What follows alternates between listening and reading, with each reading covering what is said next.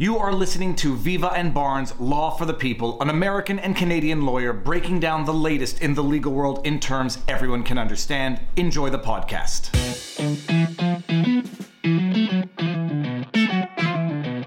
All right, yeah. To uh, tonight, we have a good list of items to discuss, including the Trump raid uh, and the did Trump commit a crime? Uh, is there a, any legal basis for it in terms of the federal prosecution that's now looking at it and the various legal experts that are proclaiming it. Is there any grounds for it or not, both in the in terms of the Presidential Records Act, classifications, defense authorization, Espionage Act? We will look at all of those questions. The lawyers and journalists who met Julian Assange at the Ecuadorian embassy have brought suit against the Central Intelligence Agency and Mike Pompeo for the alleged violations of Fourth Amendment rights due to illicit activities that implicate maybe some other foreign intelligence services that implicate a certain famous casino owner here in Vegas. It was kind of like a deep state operation that they detail. We'll be getting into that case. In Florida, a federal judge has interrupted and interfered with the Governor DeSantis and the Florida legislature's attempt to limit the wokeness that is being spread through taxpayer funded institutions on the ground that somehow there's a constitutional right to teach kids wokeness. Uh, we'll be discussing that case.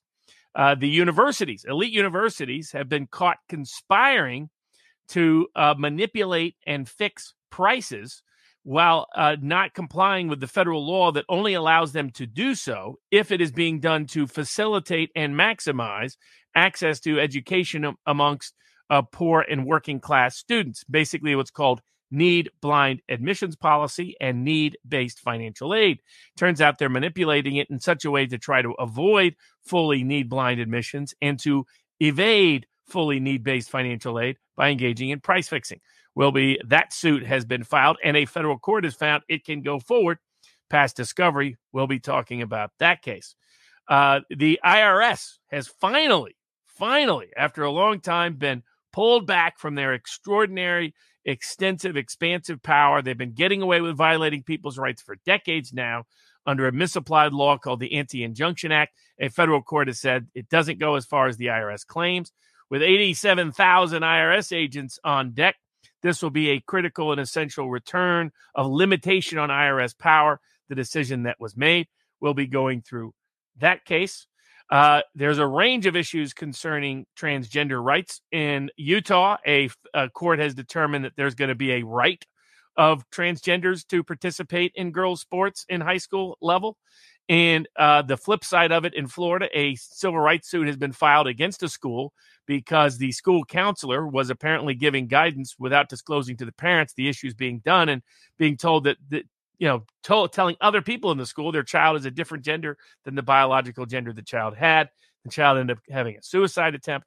That suit relating to those ongoing issues as they go through the court process.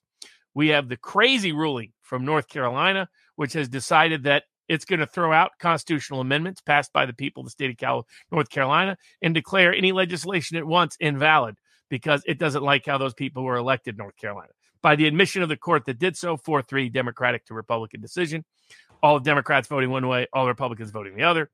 Uh, it is extraordinary, unprecedented in American history, not just North Carolina history. So those are just some of the highlighted cases we're dealing. With. We got you know another dozen or so small and interesting cases that might percolate up. Robert, you back? Yeah, all, all sounds audio, good now. Oh, sweet, merciful, good. You know what it took? let me just let me just make sure I can hear myself here. You know, all that it took was me smashing the living crap out of every cable. oh, there we go. There we go. That's good. oh, so uh, there will be no intro today, people. Just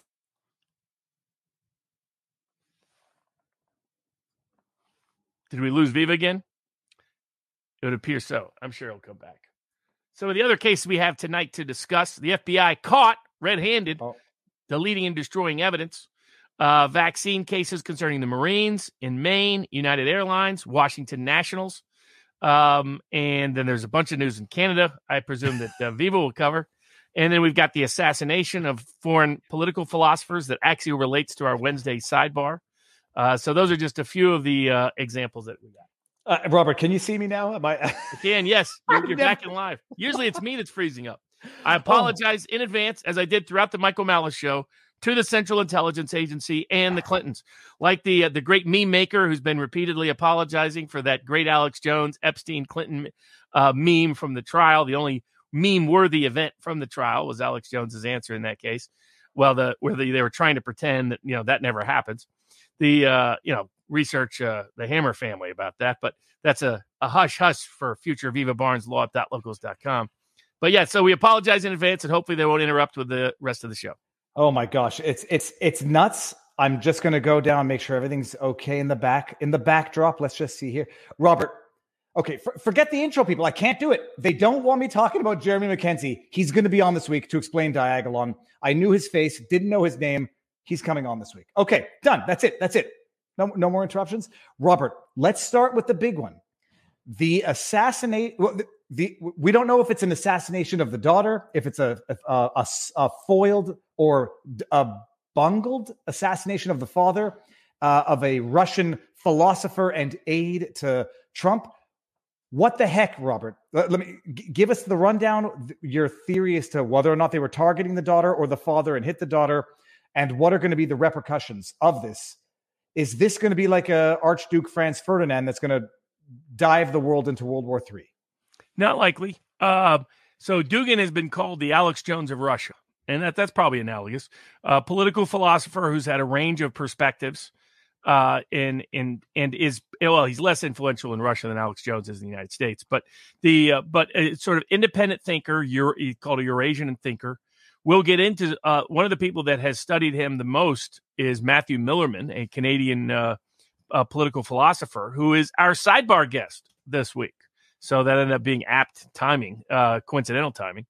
But so in the West and in Ukraine and amongst the intelligence services and your State Department cr- crowd, they obsess over Dugin and they think Dugin is Putin's brain and Putin's out. There's no evidence of that. He's not. He's not that influential within Russia outside of eclectic intellectual circles. He's not part of the Putin regime. He's not Putin's not close to him. None of those stories are, are accurate, and that's why I won't trigger or precipitate any kind of specific reaction of that kind. Um, I think the greater concern within Russia won't be that this will happen to Dugin. It will be that this happened to anyone in Russia if it turns out Ukraine is responsible. That they, there's now they they're using Chechen tactics from the early 2000s of engaging in domestic terror, with which Russia and Putin have specific and particular and detailed knowledge. So that's the risk of escalation. The, it appears it was Dugin was the target, uh, maybe with his daughter. His daughter is also a journalist, commentator, as well as he is. Uh, he the, they were supposed to both be in the car, and apparently there was an internal car bomb that was meant to go off with both of them in it. By pure coincidence, he wasn't in it. Apparently, he was driving, he was in another car right behind her. So he saw his daughter blown up and killed, to which a bunch of people in Ukraine were celebrating. So I get a bunch of uh, pro Ukrainian types in the West were celebrating. So, I mean, it, it, it's very disturbing the ongoing basis we, we see that the, the people in the West who, uh, uh, in their name of hating Putin, have justified some of the most mor- morally horrendous acts we've seen in recent times in these kind of conflicts. So the uh, but it won't it, it won't lead to much change in Russia's strategy. Russia will pay a little bit more attention to the risk of domestic terror. Um, they already had been. They broke up a plot a couple of months ago where there was an effort by Ukrainian saboteurs to kill a prominent journalist. One concern is that Dugin was on a prominent list that had been a NATO endorsed list. Uh, that was a blacklist. And the, the question now is was this just a blacklist for censorship purposes? Or has this now become a blacklist for assassination purposes? Because prior, as uh, Alex Christoforou of the Duran, which people can find at the Duran.locals.com, has been documenting, several people on that list have been getting killed over the last six weeks.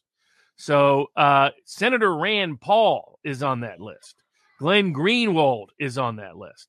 So the greater concern is there's a long history of blowback where the CIA and Western intelligence agencies invoke terroristic insurgencies for for short-term political purposes and it blows back by not being able to control these. Whether it's you can look at operation gladio and how it went AWOL in Europe in the 70s and 80s what was supposed to be a stay behind army to fight a Soviet invasion became a domestic terror campaign throughout large parts of Europe they went to great efforts to suppress that, but were mostly, but were not fully successful in doing so.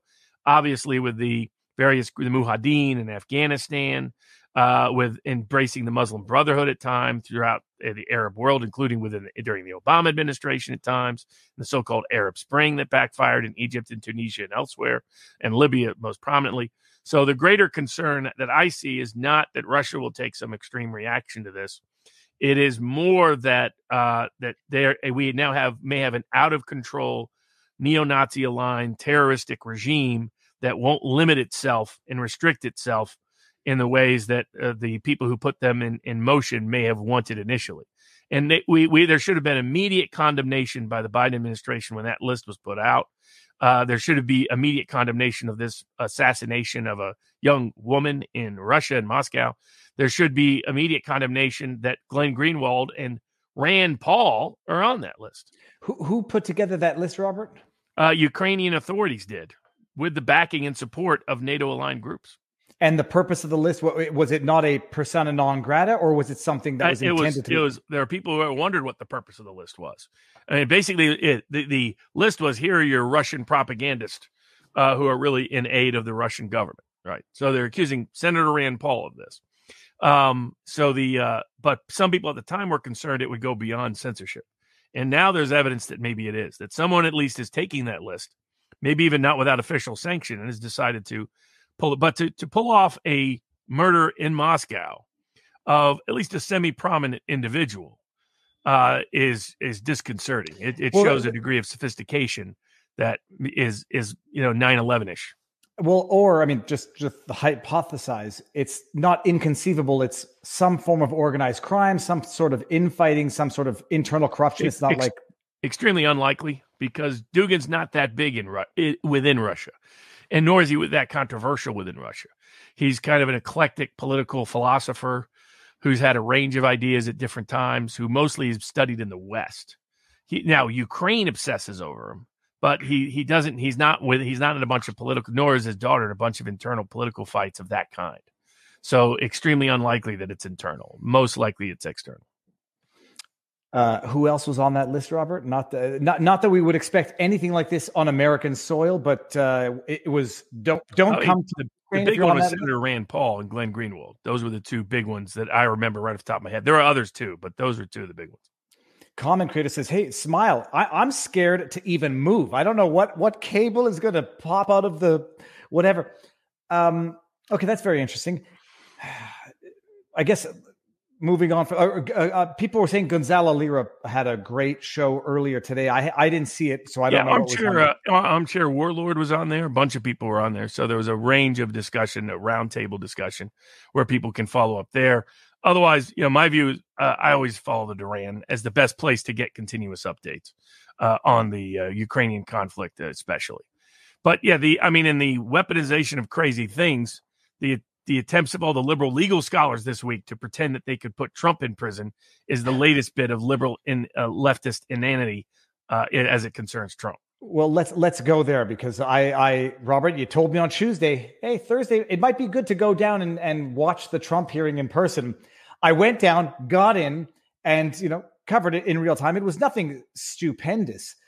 My only thing is, you know, watching uh, Bruce Reinhart, the judge, I got the distinct feeling. Magistrate. Magistrate. Sorry, that's right. Magistrate. What magistrate Reinhart? It's clear, like it should be clear to everybody. He's got a vested interest right now in making sure that he doesn't come out looking like a highly politicized buffoon who rubber stamps the most uh, unprecedented search warrant in the history of America. So he's got a vested interest right now in controlling how the information comes out, framing it under the pretext of judicial rulings. Um, okay, I mean, first things first. There uh, uh apparently the the the, the uh, prosecution is going to have a week to submit a redacted uh, affidavit of probable cause in support of the warrant. They're going to go and take out the uh, sensitive information. What's your prediction? I know we might have discussed it, but just refresh our memories as to what you think is and is not going to be found in that affidavit.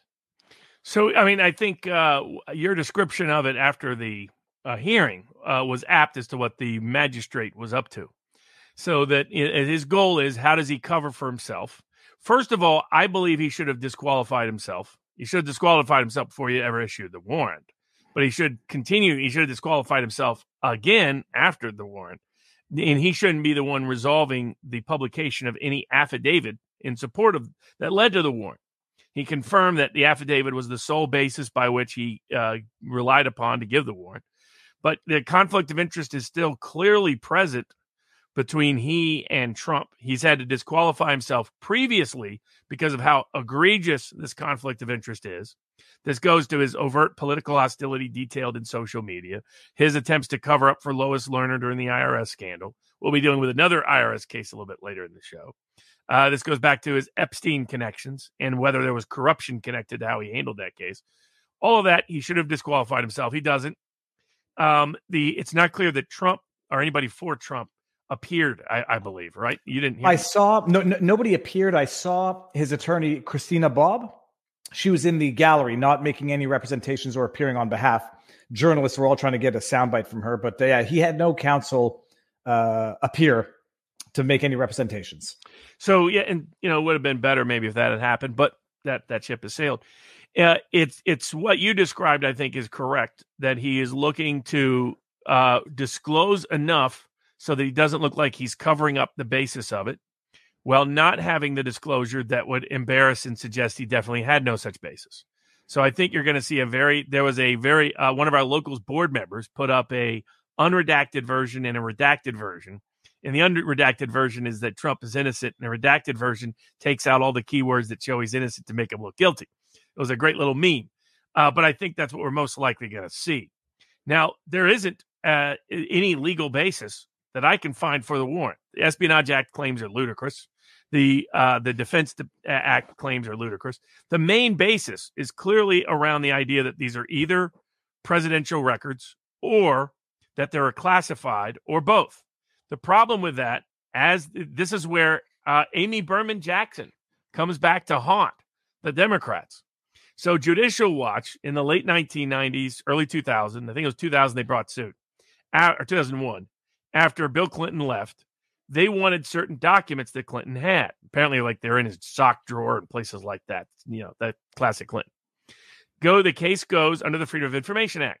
It goes to uh, Judge Amy Berman Jackson, who presided over the Manafort case, provide uh, over the uh, the Roger Stone case. If you want to see what you know kangaroo courts look like, hers was a pretty good one to watch. Not as good as the judge that presided over the Alex Jones case. That's an all time classic uh, kangaroo court, but it's of the same temperament. Well, the Judicial Watch's argument was these are presidential records and that are governed by FOIA that are in the National Archives custody. And the fact that Trump has personal custody or that Clinton had personal custody over him didn't change that for FOIA purposes. So she had to find a way to say that Clinton didn't have to turn it over. So what does she say? And she's right about the law on this. The Presidential Records Act was designed to govern people who are not the president, designed to govern everybody else. That same with classification rules. They're designed to govern everybody else, not the president. The unelected don't get to dictate to the only elected executive official how those laws get implemented. So her interpretation, never been challenged since, is that a president can unilaterally re- decide what is a presidential record versus a personal record.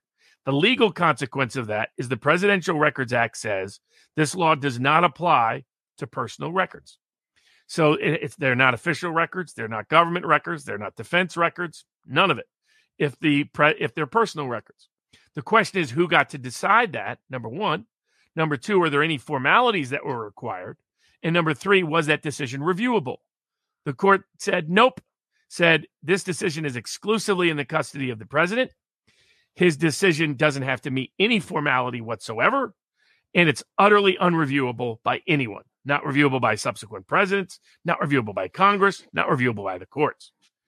Based on that, that meant that means Trump had the unilateral, exclusive right, non-reviewable right to declare any document he wanted personal records, which means the Presidential Records Act has no application to this, and a claim that these are government records is nonsense. The second issue is classification, which we already discussed, which uh, is reaffirmed in that case and other cases that the president, again, unilaterally determines what's classified.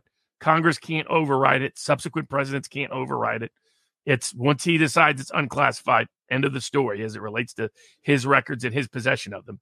So all they had was the president's personal unclassified records that they raided in the name that the archivist was entitled to them when legally he was not.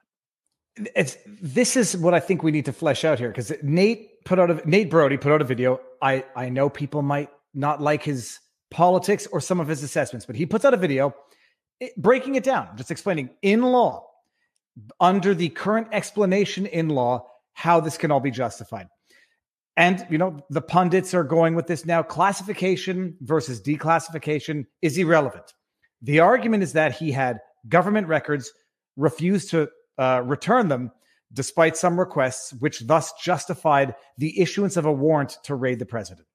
I said, okay, let's set aside the classified versus declassified argument. Let's just say for, for the time being, it's irrelevant. They were all un- declassified or they were not classified for the, you know, to begin with although they said they were as the basis originally with the fake news, but whatever. Let's just say none of them were, classification is not an issue. They were presidential records that he was bound to return.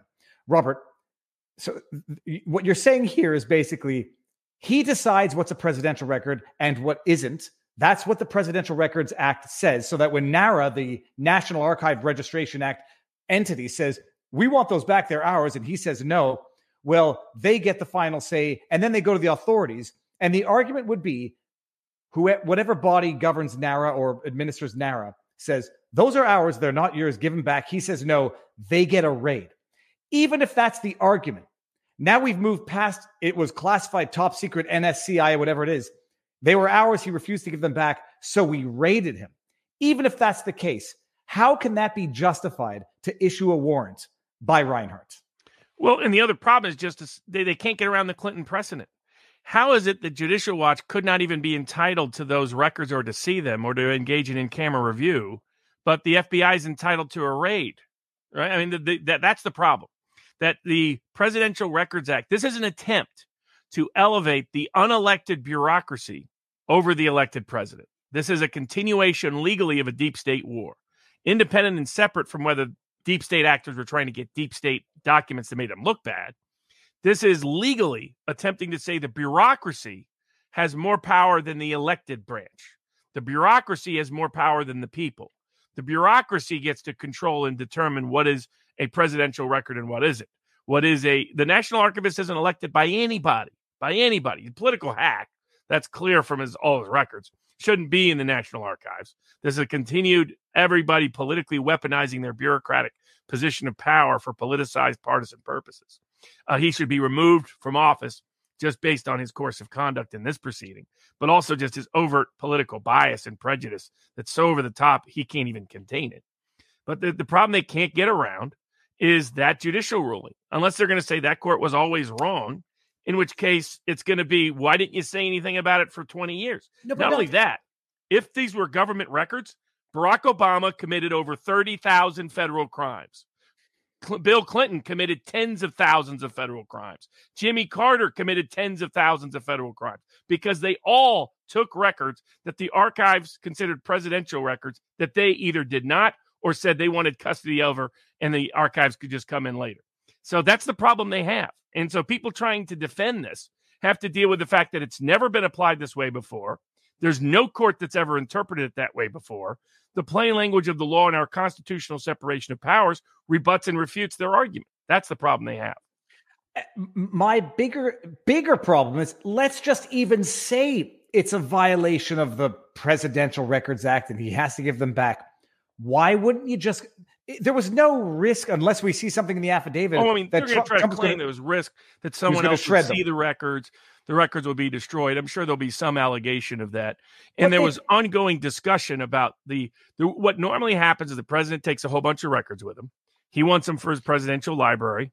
The National Archives can designate his presidential library as part of the National Archives, and they decide what they're going to allow to be labeled a presidential record for the purposes of National Archives custody. And and that's and, and there's money issues involved and a range of other issues involved. Everybody takes these records with them and so the they can't get around the historical. Uh, not only is it uh, utterly unprecedented to raid a prior president and future presidential opponent, a lead opponent, that's never been done before. Uh, but they're they it's requiring again. It's always with uh, these cases with Trump requiring ridiculous interpretations of the law that, adju- that go against the policy behind the law, that go against the constitutional framework that governs the interpretation of the law, that goes against historical custom and practice, that goes against established legal precedent.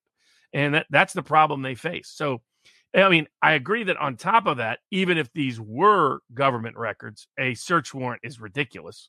There isn't probable cause of, if, again, for probable cause, they needed to show that they had evidence that Trump knew these were presidential records, not personal records, that Trump knew he didn't have legal right to custody over them at any for any period of time, and that Trump uh, intended to uh, use them in some manner that led to actual sabotage.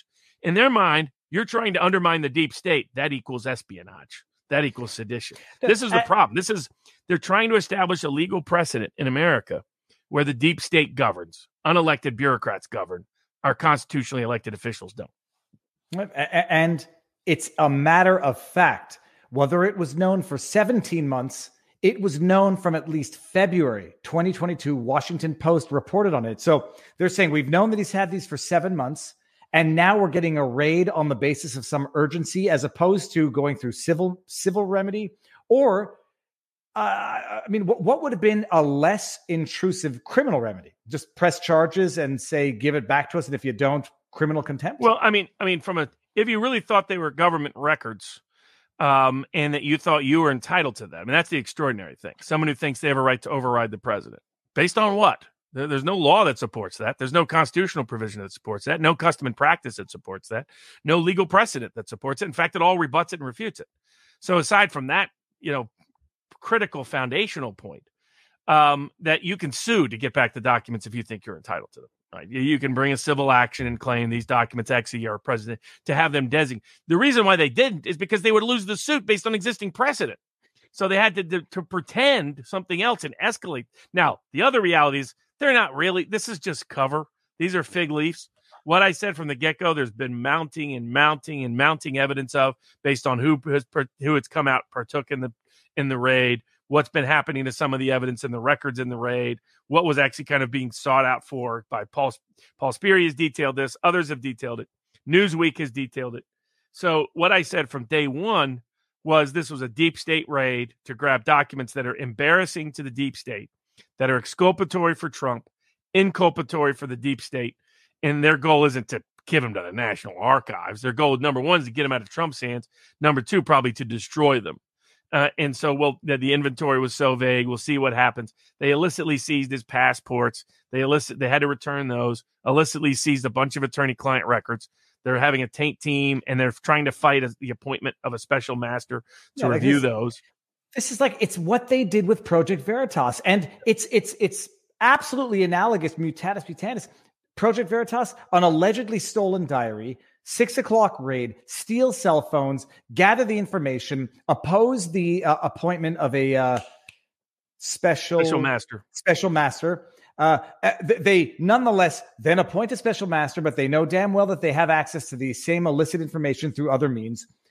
It's it's the same mutatis. Like they tried it out. Oh, and they leaked to the press. So you got your press running nuclear document stories. You got your press running all sorts of fake stories on the side while they go ahead and do this. They tried it with Project Veritas. Nobody cared.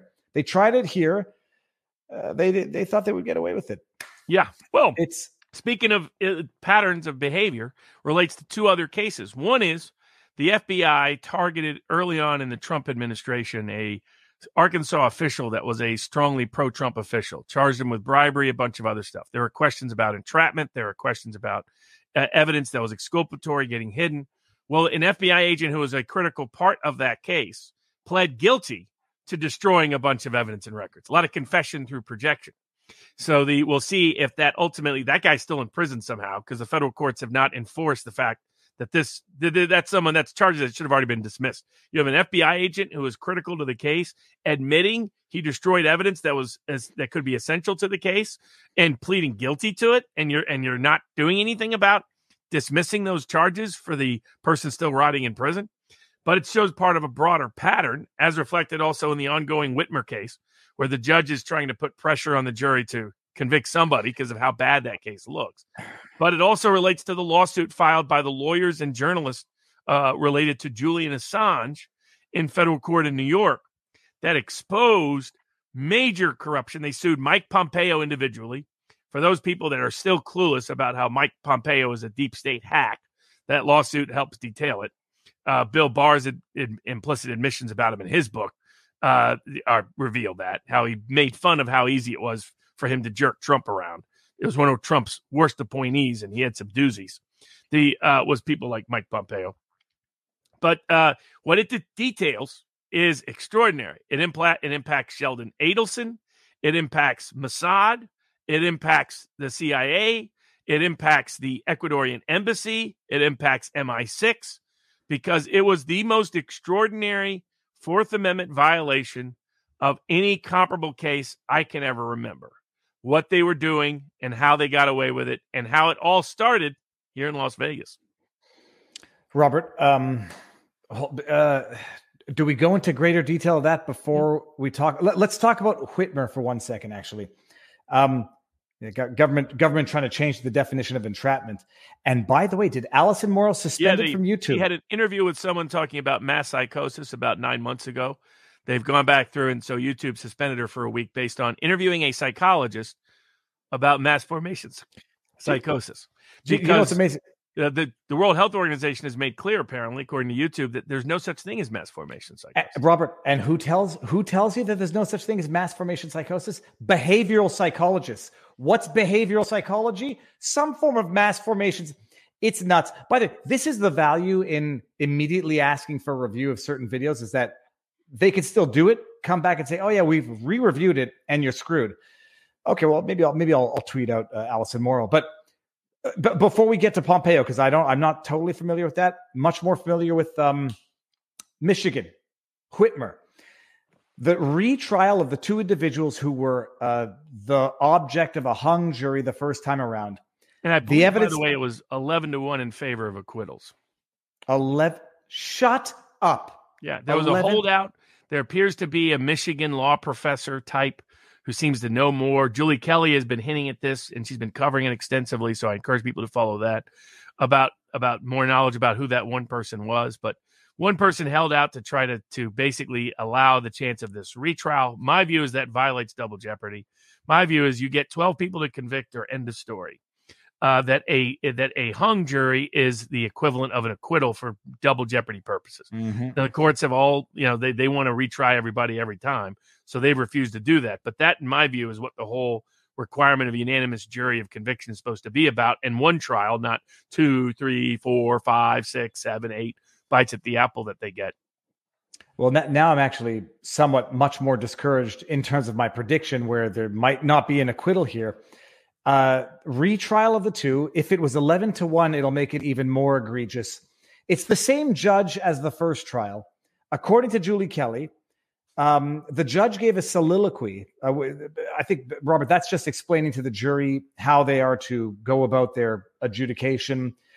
Uh, a much different soliloquy, basically suggesting uh, some of the jury had a question as to whether or not they can convict, even if they believe that there was no there was no realistic possibility of the defendants carrying out the intended plot. If it was impossible, they were going to go abduct Whitmer, take her to the moon, and then do whatever. Even if it was impossible, they didn't have the capability of doing it. Can they still convict? Which goes to show you where the where the jury's going. The question here is this: Why would the judge? Uh, I mean, now I ask the question, I can see the answer. Why, why would the judge be more prone to trying to get a conviction here? Is this to save face oh, for? Yeah, ab- absolutely to save face. It was a very embarrassing acquittals uh, the first time around. Everything that pre- that some of us predicted at the very beginning that this case screamed entrapment all over the place. Um, it's just been even more egregious than I could have imagined. The FBI creating fake militias, swearing oaths to fake militias, having informants, you know, sleeping with people, um, every possible means to get them Smoke. to do smoking drugs with them and then recording them while they're high talking about fantastical things while they're under the influence as induced by the FBI. Sorry. It was just it's all it's maybe the one of the most egregious entrapment cases ever. And as Darren Beattie at Revolver News has been emphasizing that the person who put this all in motion uh, at a key hierarchical position in the Detroit FBI was promoted based on that because remember this was done right before the election to influence the vote. It's clear that's what it was intended to do. He was then promoted to the District of Columbia and is uh, integral to the January 6 cases. Of note, one of the other things that's come out in the Whitmer trial is that the one part of this plan initially was the FBI infiltrators and informants and instigators were trying to get them to take over the state capitol during the lockdown stuff. Does anyone really think that's a, only coincidentally connected to January 6th? I think that's why the judge is trying to get any kind of conviction to reverse the media narrative on this case so people don't take a deeper dive. He's put his hand on the lever in terms of length of questioning, kind of questioning, nature of jury instructions. He's doing every possible to rig the outcome so that it will come back conviction. It's what federal judges typically do, sadly, in federal criminal cases. And for, for those who don't know exactly what Robert's mentioning here, evidence came out that the FBI was pressuring the state police to allow armed protesters into the Michigan state capitol when they were protesting Whitmer's lockdown measures. And and and the rationale, from what I understand, is that they thought it their argument was that it was to quell tensions, it would it would ease tensions to allow armed protesters into the capitol. Uh, where did we see that again? Uh, November. How many months later? Six months later?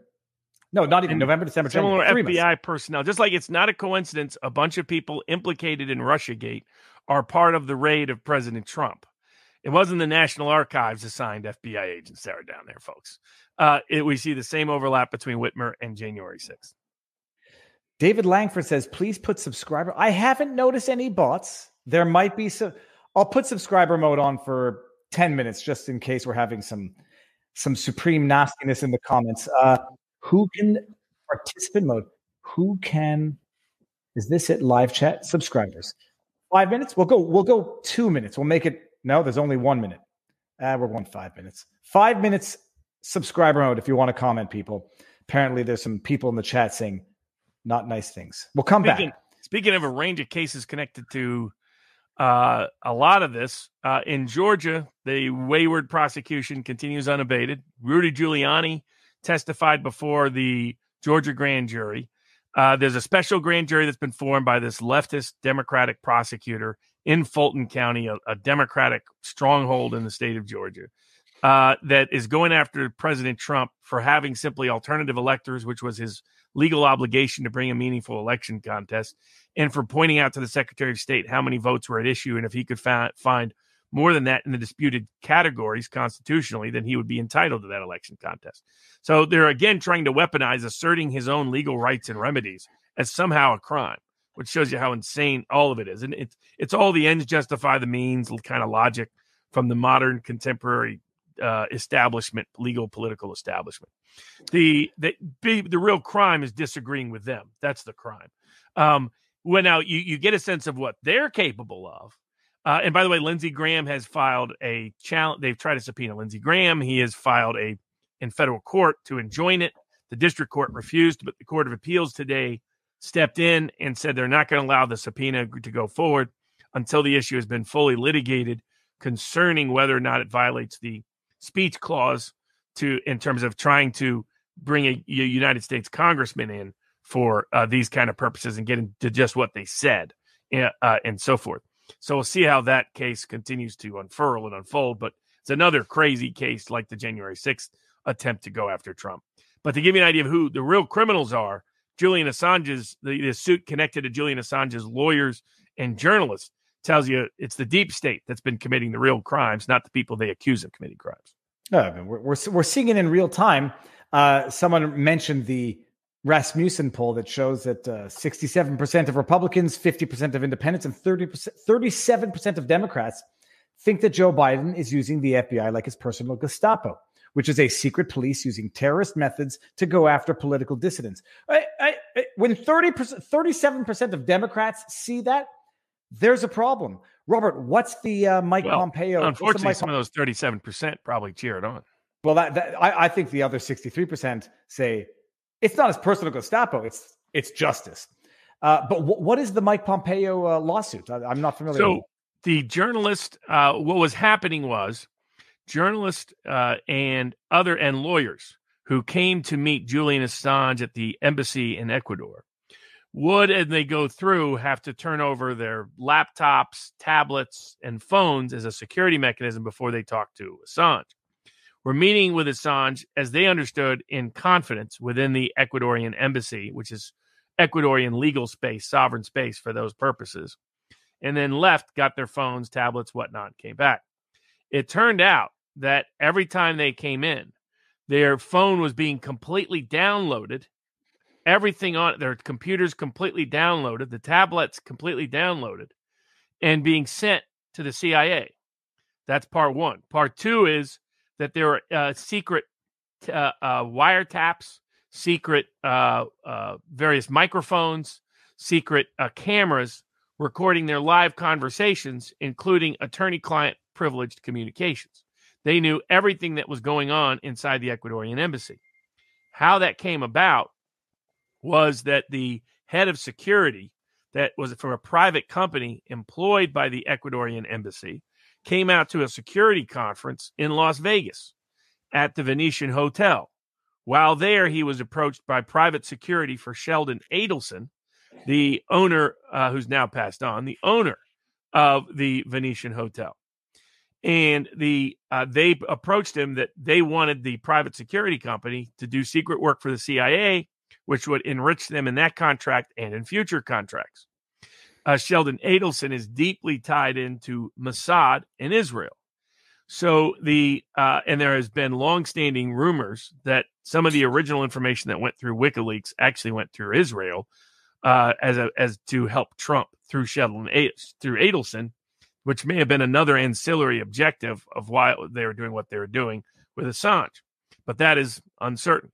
But either way, you had the most massive violation of Fourth, Fifth, and Sixth Amendment rights. Fourth Amendment for sure, probably Fifth and Sixth Amendment, right to counsel, which includes the attorney client privilege, right to due process of law, so on and so forth. Such that I don't even know how they can prosecute Julian Assange. The, the government has got a sneak peek at all of his legal defense for years now. Uh, so, but to put it into legal motion, I believe one of the lawyers is connected to William Kunstler, the, the great civil rights lawyer passed on some years ago. The uh, is that this is one of the most severe breaches of the Fourth Amendment, and Bivens, so-called Bivens actions, recognize that when federal agents violate your search warrant probable cause rights, then you do have the right to bring suit. So they brought suit against the CIA, and they brought suit against the security agency employed by the CIA, and they brought suit individually against Mike Pompeo because what they detail is that Pompeo was leading the deep state effort at these massive constitutional violations.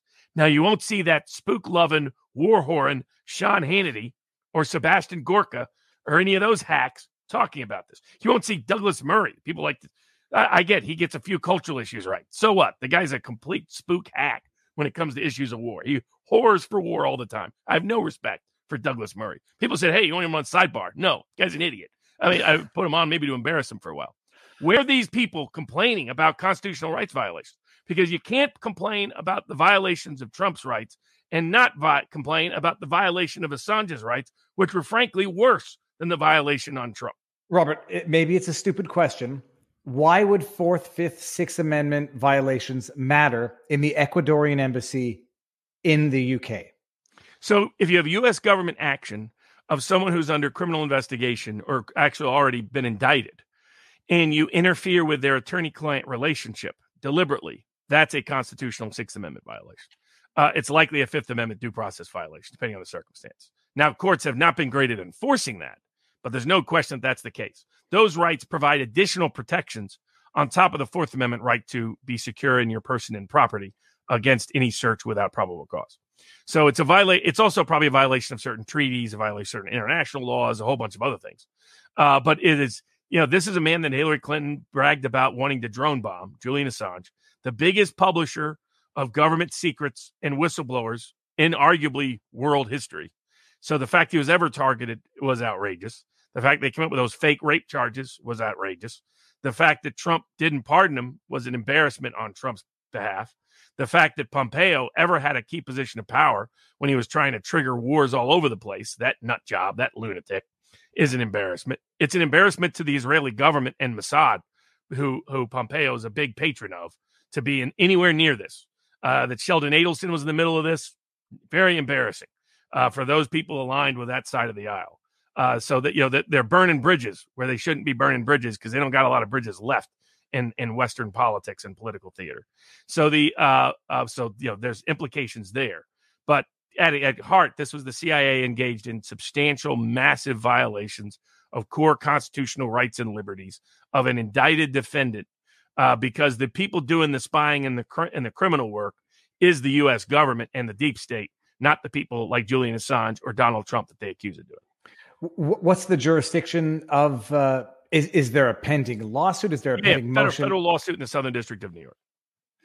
All right, and Julian Assange right now is where? He's, he's still in the UK. He's still in the UK, appealing the last part of what he can appeal of his extradition.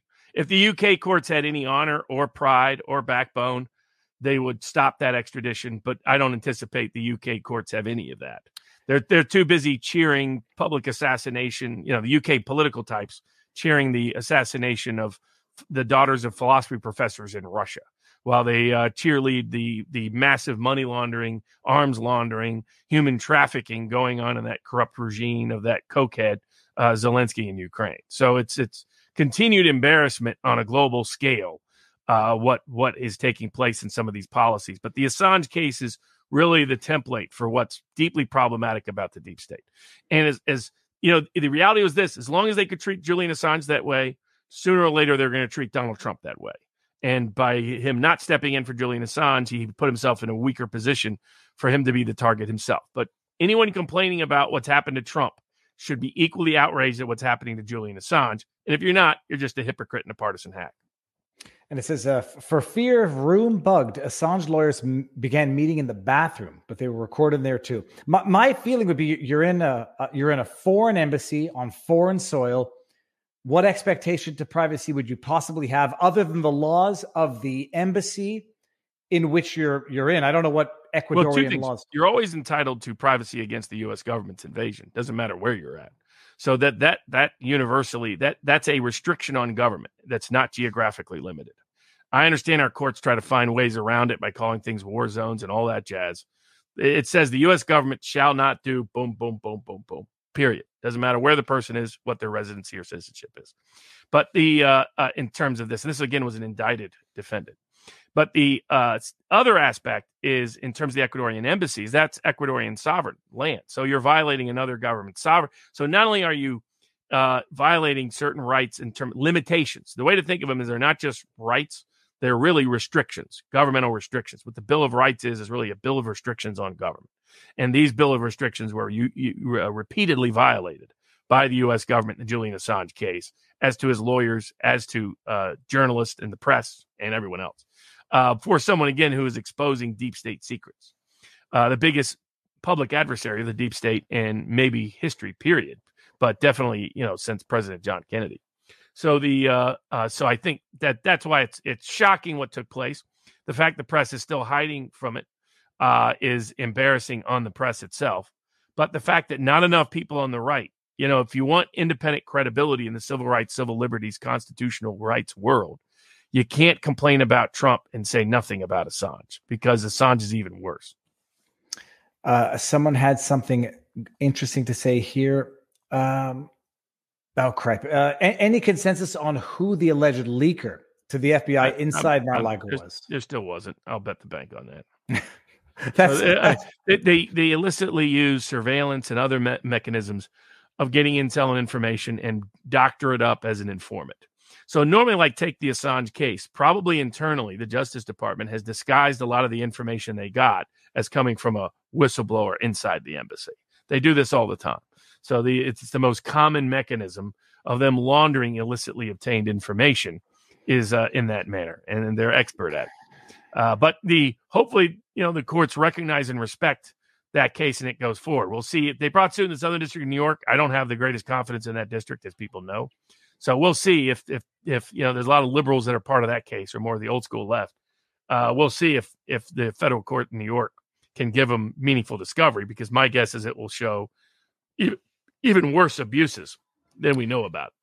Um, is there any chance, Robert, you end up getting involved or have any connection to the Assange? Oh, I've, I've, said publicly that I would defend Assange, so I have, I have no fear about that whatsoever. So the uh, and it's un, and it's uh, everything that's happened has been disturbed to Julie, disturbing to me, to Julian Assange. People can disagree with him blowing the whistle on certain things, uh, dis- with him publishing whistleblowers on those things. Those are people who are apologists for uh, war crimes. So congratulations, you're right up there with the people who defended the Nazis at Nuremberg. Uh, so the uh, I, I don't have a lot of respect for those opinions, but it it it is continually embarrassing in my view to people in Trump world who talk about the outrageous allegations of what's happening to Trump and keep their mouth shut about Julian Assange. They look like political hacks. They don't look like sincere civil libertarians who care about constitutional rights in our country. Robert, it might be a good time to ask uh, what's the book behind you, Fixing the System? Uh, it was part of our book review this past week uh, with Adrian at uh, uh, written by Adrian Kuzminski. It's about the particular its historical ideological framework of populism, how it differs from both socialism and corporatism, uh, particularly within the economic space. And uh, as a fun little book, we did a nice little uh, book review on it uh, uh, and had an open discourse and discussion. One of the best part of the locals board is not only people's ability to participate and partake. If you want to get, if you want to reach me, the only guarantee is if you pay, make a post there because I read all the posts that are placed, uh, about 500 posts a day on average. Uh, but also, there's a lot of great curated content by members of our board who bring attention to a wide range of topics and issues and ideas, both in their own discussion and in articles and other information that they source and cite. So, uh, highly recommend it. And Robert, you mentioned Nazis, and I just, I it, it, it triggered a thought. I've been obsessing about Justin Trudeau and um, Canada medical assisted death in Canada. Well, there's that, I, and then you had like a case of them taking away truckers' licenses, counterbalanced by a couple of big wins, some fines that got thrown out, some yeah, criminal you know, charges the, that got the, thrown out. The vic- the victories are in are I, I, say they're inconsequential. They seem like a drop in the bucket to the to the deluge. But it's of, good work of, by the Justice Center. So, Justice Center for Constitutional Freedoms, representing some of the truckers, uh, some of the people arrested during the convoy, they had, yeah, like I think it's a dozen. It was more than six uh, defendants had their charges totally dropped because lo and behold, the cops didn't take notes. They didn't write down contemporaneous uh, statement of offenses as they were arresting them. They lacked evidence. And so, after having been arrested, detained, arguably abused, dragged through the procedural uh, mud of, of what the process is, they dropped the charges. Uh, it's February now, seven months later. That's the good news. Justice Center for Constitutional Freedoms, JCCF, doing the Lord's work, the stuff that I don't think I could stomach. Flip side to that, that's the good news coming out of Canada. The bad news, Robert, I've been obsessing about it. I tried to go fishing this morning. All I can think about 10,064 medically assisted suicides, medically assisted deaths in Canada in 2021 alone. The government rubber stamping, seemingly unless there's some massive difference between Canada's population of 36, 38 million and California's population of 35 million, where California has, from what I understand, maybe under a thousand medically assisted deaths last year or aggregate. Canada has 10,064 in 2021 alone, up 30 some odd percent from 2020, up whatever percent from the year. And you know, I see people making comments to the to the posts that Hitler, you know, started off by euthanizing, by medically killing handicapped, mentally deficient, mentally ill. And in Canada, it's now there there's studies coming out saying it's more cost effective. It won't add to the healthcare system burden. It might actually incur substantial savings to euthanize people who are ill. So don't don't worry about treating them, kill them. And they're they want to expand the medically assisted death uh, provision of, of, of, of uh, what was removed from the criminal code to include mentally ill, not, not terminally ill, mentally ill. There's a sunset clause which said we're not going to do that for another 18 months, and that sunset clause goes away when the sun sets, literally and metaphysically.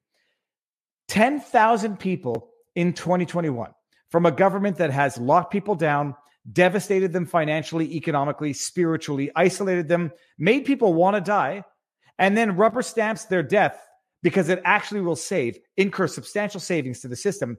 And I never understood, uh, not to analogize it, analogize, but maybe there's, I never appreciated it, where Hitler started with handicapped, physically ill, physically deficient, and then moved on from there.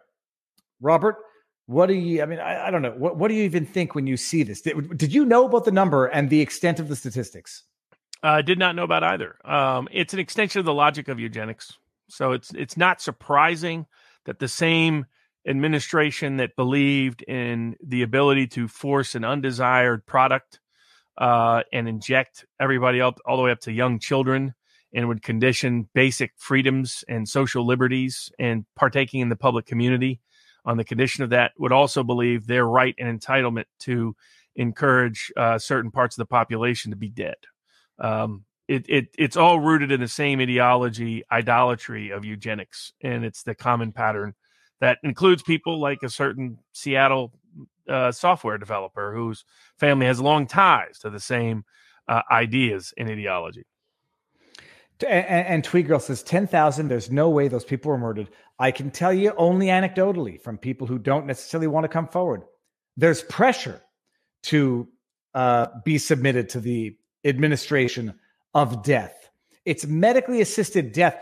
It's it's state sanctioned murder, and people say there's tremendous pressure. It's done unbeknownst to family. Uh, it's ten thousand people Bear in mind, just so everybody can put this into perspective, the Trudeau government shut down Canada, crippled the economy, isolated children, subjected us to medical procedures for 40,000 COVID deaths. Mm. 10,000 people they killed in one year alone. And I mean, it, that's that's liberalism. That's Justin Trudeau's liberalism. It's they've been killing people in the states for over 20 years, but they don't call it that. They sell it on as savings and quality of life terms but no, it's it's different in Canada, and it's different in Canada year over year. And we've hit it. We I was flabbergasted. I was shocked, appalled, and I'm not I'm not um, I'm not giving up on this just yet. It's it's it's flabbergasting. Okay, Robert. Well, on the public health front, uh, we'll get to in a little bit the vaccine context. Uh, a, a, range of news: Marines, uh, whistleblowers, military whistleblowers, uh, the craziness and zaniness of Maine, and it and, and, it's sort of another wayward decision out of there on that topic. Um, the various issues I have pending with Tyson Foods and on behalf of Brook Jackson uh, and Robert Malone's libel lawsuit against the Washington Post.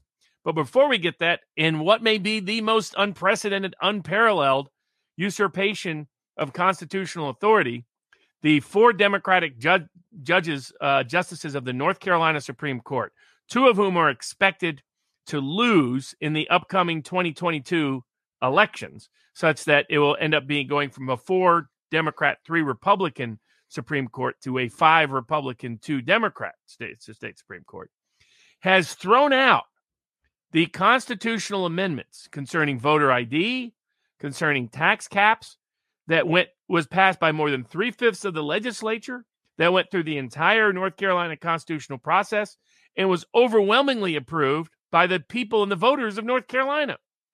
They came in, the North Carolina Supreme Court said, well, you know what? We didn't like the way uh, the certain people were elected to the legislature. We labeled that gerrymandering. And so we're going to say that this action by the legislature is all invalid. It's all thrown out. And we're going to throw out the North Carolina Constitution, throw out the votes of millions of North Carolinians, North Carolinians, throughout the votes of all the other legislators, none of whom were implicated in the gerrymandering uh, dispute, a gerrymandering dispute that by itself is highly questionable and controversial, and part of it will be up before the U.S. Supreme Court next year. Uh, but it shows that they're so obsessed with preserving their power. Their only chance is to have no voter ID. So they want the 2022 elections to not be done in the way the legislature and the people of North Carolina chose. And they're just declaring themselves uh, the super, I mean, they're now literally the judicial branch is refusing to recognize what both the legislative branch and the people did. Uh, that's how bad it's got in North Carolina. Well, and it shows you what liberal justice looks like. Well, the, liberal justice. It's like liberal justice looks like the same as liberal Canada.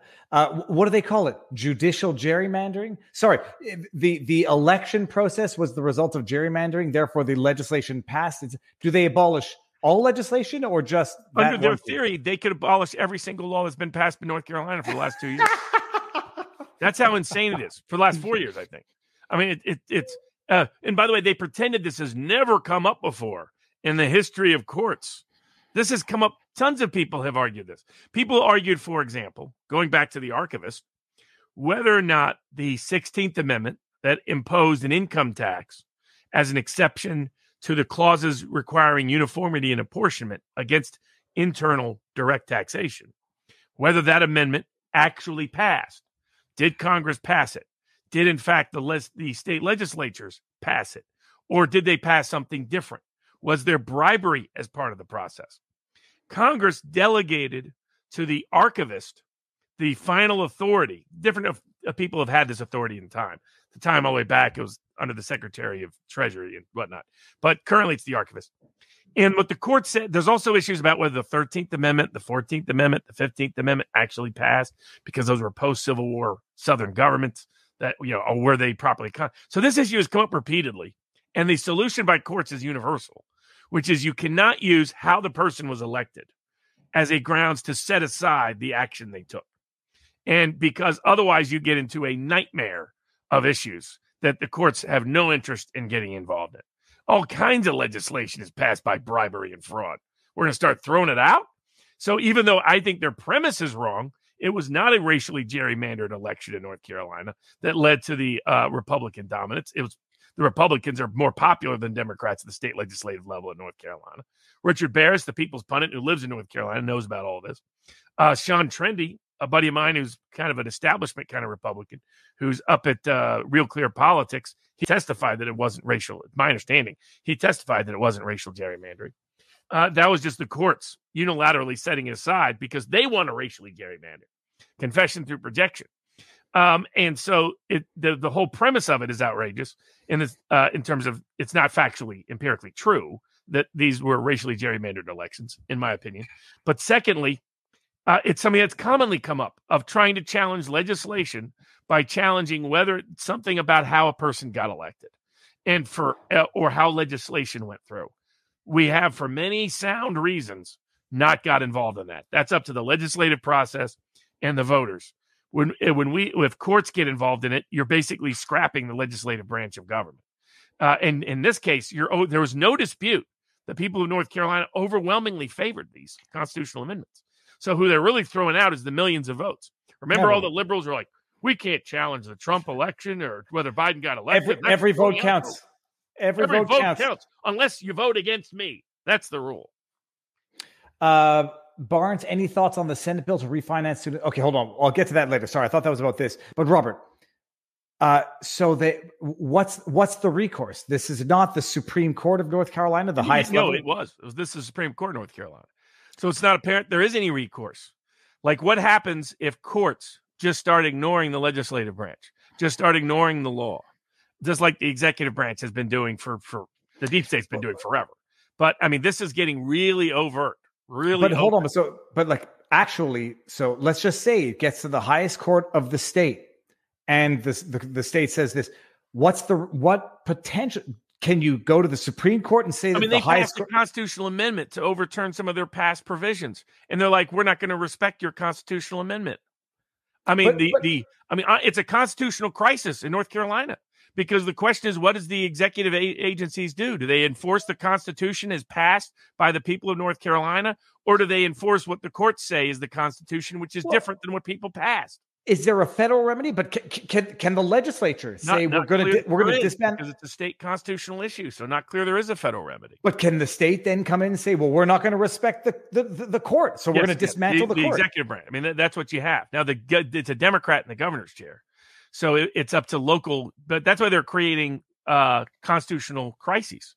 That you know the local sheriff, the local official, kind of like during the pandemic right? We had people issuing illegal orders. And the question is, what does the local sheriff do? What does the local elections board do? Um, they're creating unnecessary constitutional crises. But like, you, it, let's say they uh, impeach the judges. These courts have already said they won't recognize the impeachment because they don't recognize the legislature. That's what I'm saying. This is they're going places they've never gone before because they so believe that they're the ends justify the means. They see all tools of power as just tools of power. They don't believe in any limiting principle applied to those tools of power. But Robert, I, I, I'm I'm not bringing up some of the chats that talk about CW, but I mean, this might be a different type of CW fought in a judicial sense. Well, I call it a constitutional crisis. That's what it is. It's it's a state of North Carolina constitution, but it's a constitutional crisis formed by a completely out of control North Carolina court. Uh, By the way, and, I don't think it will salvage them in the elections. They're still going to lose. The, even if the ID law is not enforced, they're still going to lose. It'll it, be, in fact, it'll be used against them in the in the elections. The question is, then do they do they then respect the elections? I mean, no, no, that's I was, they're like, not respecting the legislature. They're not respecting the people's vote on the Constitution. I mean, you know, they may may have to have sheriffs sent in there and, and arrest Supreme Court judges. That's how bad it's getting. No, it's like it, it, impeach the judges. Someone's going to ask, well, oh, we're as the judiciary. That's gerrymandering impeachment. It's the product of gerrymandering elections, and we don't respect it. We are declaring ourselves your ever ever ruling uh, rulers. That's it bow exactly. to it. I mean, I mean that's. I mean, we're just seeing complete lack of respect for the rule of law, complete lack of respect for the separation of powers, and you know, it, it's it's an infection of a certain ideological approach that just doesn't respect the rule of law to begin with, doesn't respect constitutional restraint, doesn't respect public will, um, and it's uh, an out of control managerial professional class. Whether it's part of the administrative deep state, whether it's part of uh, court processes, uh, whether it's part of various agencies, that is completely and utterly out of control. And it's uh it's not clear to me where where, where the remedy or resolution is going to be, sadly. People no one's going to let Sam Harris ever forget about that. That's okay. Well, why people ever elevated that guy? It's like Douglas Murray. I don't respect, never have. Um, a lot of the, those people in that world, I have great respect for Jordan Peterson as the psychology.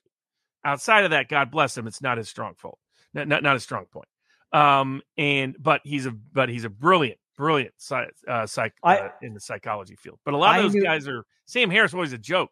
I mean, well, how I, do you continue to promote atheism as the solution and religion as the problem after the 20th century?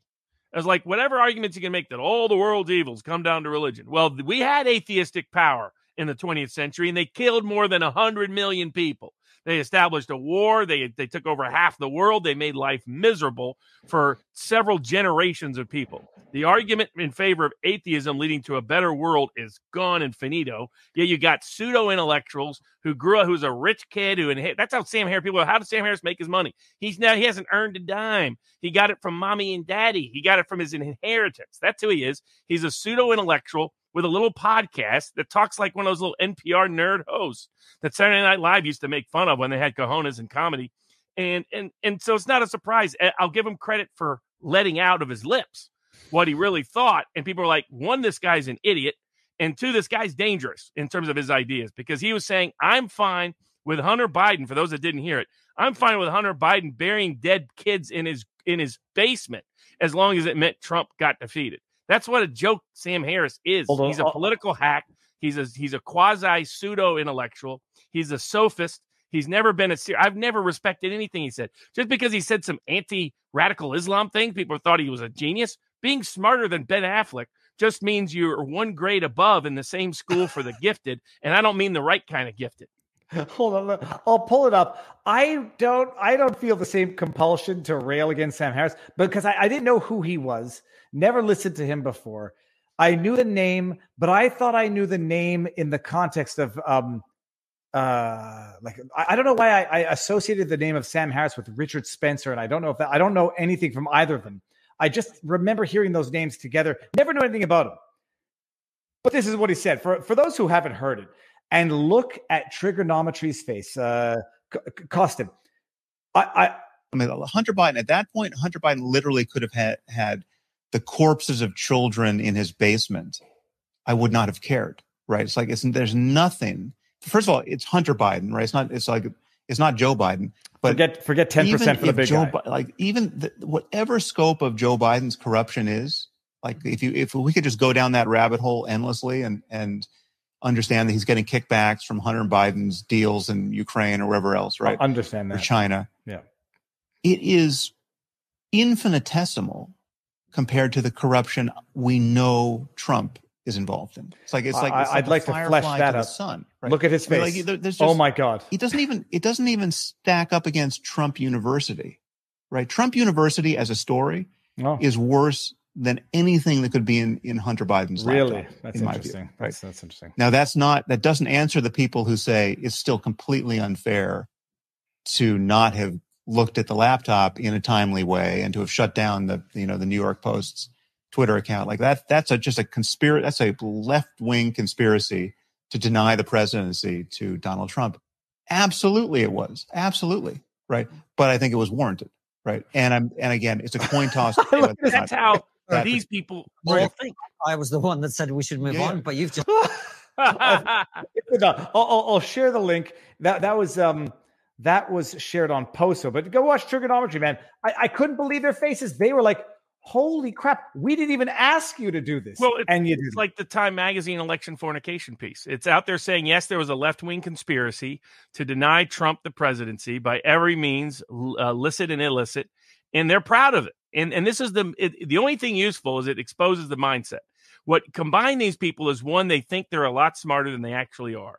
I wouldn't employ Sam Harris for anything. Uh, I mean, I have that severe doubts about and that skepticism about his intellectual capability. But secondly, it has been further uh, misshaped by the sort of intellectually incestuous environment in which they believe they are the gods amongst us, which some said is what atheism, by the way, would always lead to. To all my atheist friends out there, my religious friends are winning that argument by looking at Sam Harris uh, is that they would think of themselves as gods and deities. They what that it, and you see this in the legal context, and that people saying the law is what I say it is. It's like the judge in the Alex Jones case. Well, I understand you think it's truth, but I I determine truth. Uh, you, you don't determine truth. The and I say it's a, a a lie, so that's the end of the story. That kind of mindset, and, and it, it reflects and infects so much over it uh, about so many of these different aspects. You see that in uh, the vaccine context, where thankfully uh, Robert Malone, there was two uh, piece of news. Steve Kirsch was lied about by Media Matters.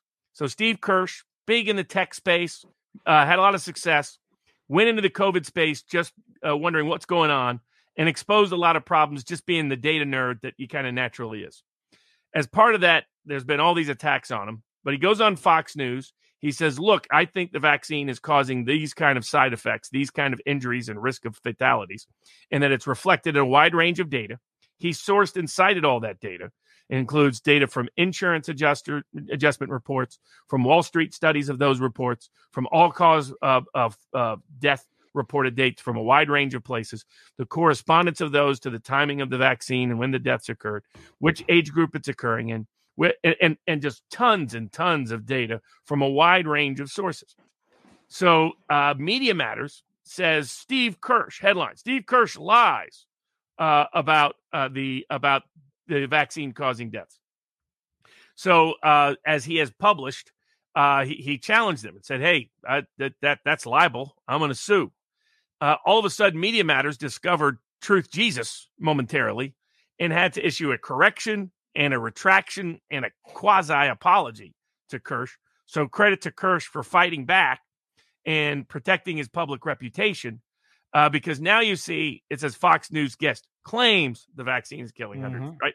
All the word lie is gone, the word falsity is gone, etc.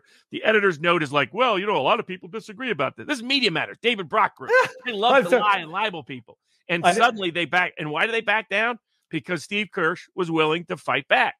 Now, the other person who's fighting back in this context is Dr. Robert Malone. Mm-hmm. Uh, Dr. Malone has filed suit against the Washington Post.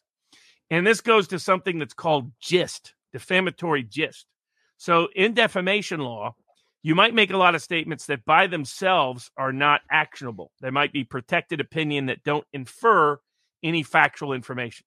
A lot of people out there, like in Steve Kirsch's case, uh, there might have been some assumption that that that saying Kirsch lied was protected opinion. It's not. U.S. Supreme Court determined some time ago uh, in a uh, in a parallel case that if you accuse somebody else of lying, then that can be libel unless you have a good faith basis. In those you are not acting with reckless disregard of the truth, they're a public figure, or negligence in the case of a private figure, that in fact they uh, knew what their statement was was untrue. So it's a multiple level libel. Robert Malone is uh, bring just defamation claims are meant. It's so weird to see that dog without all of his hair. I'm still not used to it. Sorry, I know. I can imagine the uh, uh, that the gist of defamation claims is that when you read the article, combined or you read a sequence of articles about someone that specifically identified that's a requirement in every place except Alex Jones. It's one of the many Alex Jones exceptions to the Constitution that they've done to screw him over. Um, is that the uh, is that the gist of it is you come up with a factual conclusion. In other words, you conclude some fact about this person that's not true. So Malone's point is you look at all the attacks on him, and they're meant to suggest he is deliberately uh, giving people information that is based on fraudulent studies and false information, lying to people in a dangerous way that puts his licensure at risk, not just his public reputation. And if the gist is that he's lying and that he knows he's lying, he's like, that's all a lie. He, he, he details his long history of medical expertise in this field, in this area, specific to mRNA, but not limited to MR, mRNA. And so he's brought a good, robust suit against the Washington Post in Virginia courts uh, for the defamation libel that occurred. Good for him on fighting back, and it has an above average chance if he gets an impartial judge to proceed to the discovery stage of the case. I want to see if I can bring up. It might be too complicated. Just to bring up the the, the editing war that went into the Wikipedia page of Dr. Robert Malone. Was he the co-developer, the co-inventor, or the inventor of mRNA? And they used his statements in interviews to try to discredit him as actually having had the role that he had in the development of mRNA vaccines. Washington Post. I mean, they're going to have the easiest defense in the world, Robert. Well, we're not doctors. We couldn't have known that what we were saying was false. And he's the doctor, and he knew what he was saying was true, but we were calling him the quack, the liar, fabricator of, of, of evidence, misinterpreting stats, uh, lying about his credentials. But we didn't know, we couldn't have known any better. We're just journalists. When when are they going to overturn or or clarify Sullivan versus New York Times? Well, I hope they don't. And it was I think that they have he has actual malice evidence here. It was with reckless disregard for the truth, the statements that they made. They will most likely argue opinion. They will most likely argue that all of these statements are their own personal protected opinions rather than and that there no statement of fact was even implied within the gist of these articles. I think that's tough because they lay out the, you know, they use words like fraud, they use words like dangerous, they use words uh, uh, like uh, deliberately spreading misrepresentation. They they they had to go further to defame and destroy him, and in the process, did in fact legally defame him in a way that's not constitutionally protected. So I think if he gets a conscientious court, he'll get to discovery. I'm sure there's even more embarrassing information there, and hopefully that he's able to establish a correction of the record. Uh, at a minimum, uh, deter people from continuing to defame him in other contexts. And, and it's the beginning of many fight back. So, like a lot of doctors have joined mm-hmm. the states that have sued the Biden administration over their collusion to censor information uh, that it, that's pending. Some people had asked me about that. They've joined the existing suit we've talked about pending in Louisiana, brought by the attorney generals of Missouri and Louisiana. They're right now deposing going to be deposing Anthony Fauci and others. That was authorized by that court. So we'll see where that goes on the collusion side of the equation. But a, a good suit brought by Robert Malone has to get past the perception that these are opinions rather than facts inferred by those opinions. I think he sh- he has enough to get past the motion to dismiss and to get into discovery to prove the malevolence that was likely behind this that will be disclosed and divulged in discovery. Um, for the time being, only against Washington Post, not against other outlets yet. That's correct. Only against the Washington Post. Who's his lawyer? Do you know? It's the same lawyer represented David Devin Nunes. Okay. So that there's some controversy about that aspect, but the suit is a pretty uh, well crafted suit as far as I could tell. Now it relates to a wide range of news about the vaccine uh, in the legal world this past week. There's the good news and the not so good news, depending on your interpretation. I'm, the, gonna, I'm, I'm going to show everybody just his look into it. There you go. That's it. You could see his blind eyes right there, everybody. So he can't see at all, the dog. It's it's unclear. He might he might be able to see shadows, but um, now everybody can see the hair was not covering up functional eyes. They're like it's like it's like milky marbles. Um, okay, yeah, sorry, sorry. So uh, go on, Robert. But what were you saying? Uh, oh, so in the vaccine cases, the uh, one out of Maine, which played an extraordinary game. The federal courts in Maine are just atrocious. I've been before them on other issues. The uh, and so uh, for over multiple years. So what happened in Maine is the state mandates that healthcare facilities require the COVID nineteen vaccine as a condition of employment. The state mandate does not carve out an accommodation for religious objections. does for medical, but not for religious. So the hospitals and medical facilities deny, fi- they fire people who sought religious accommodations to the vaccine mandate. They file suit. The federal court played a circular game.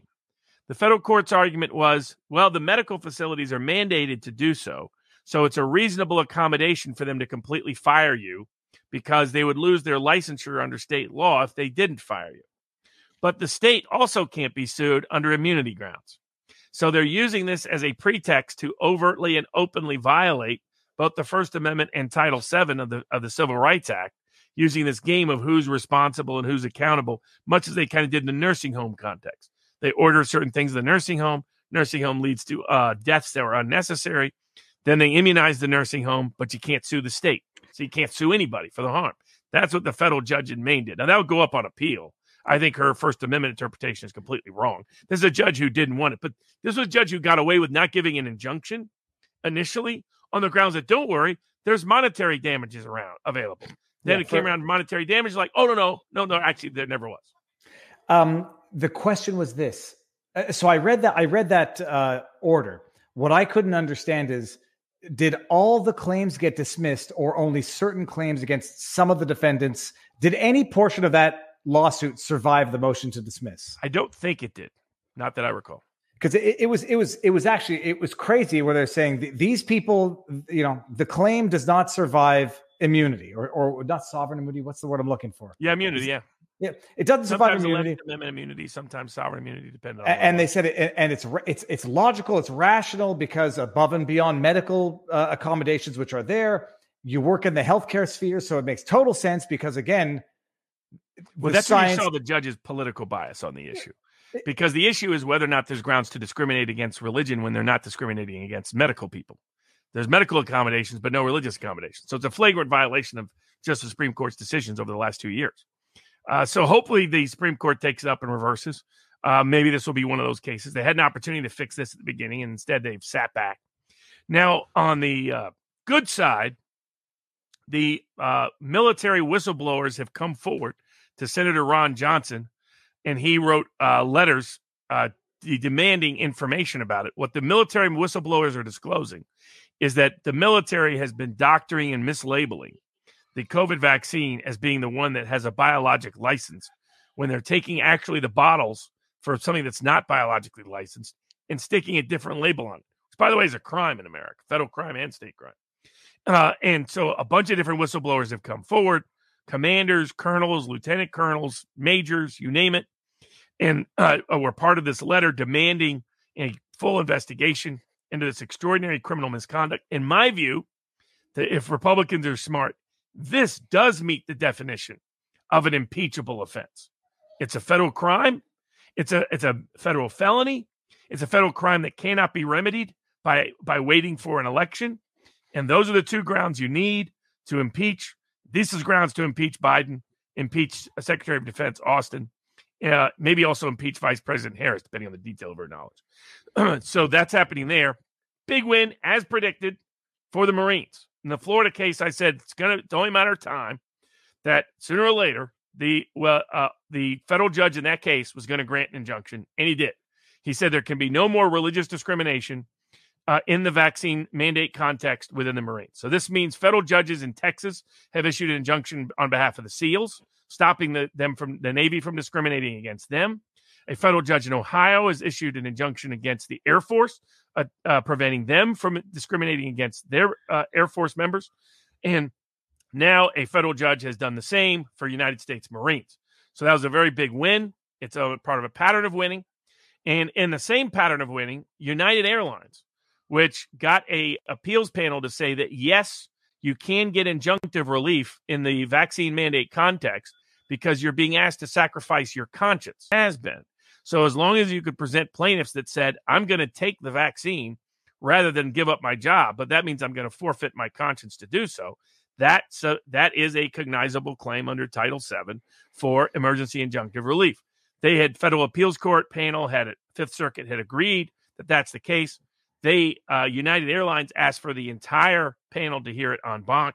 Only four of the most liberal Democratic hack uh, judges said they were interested in reversing it.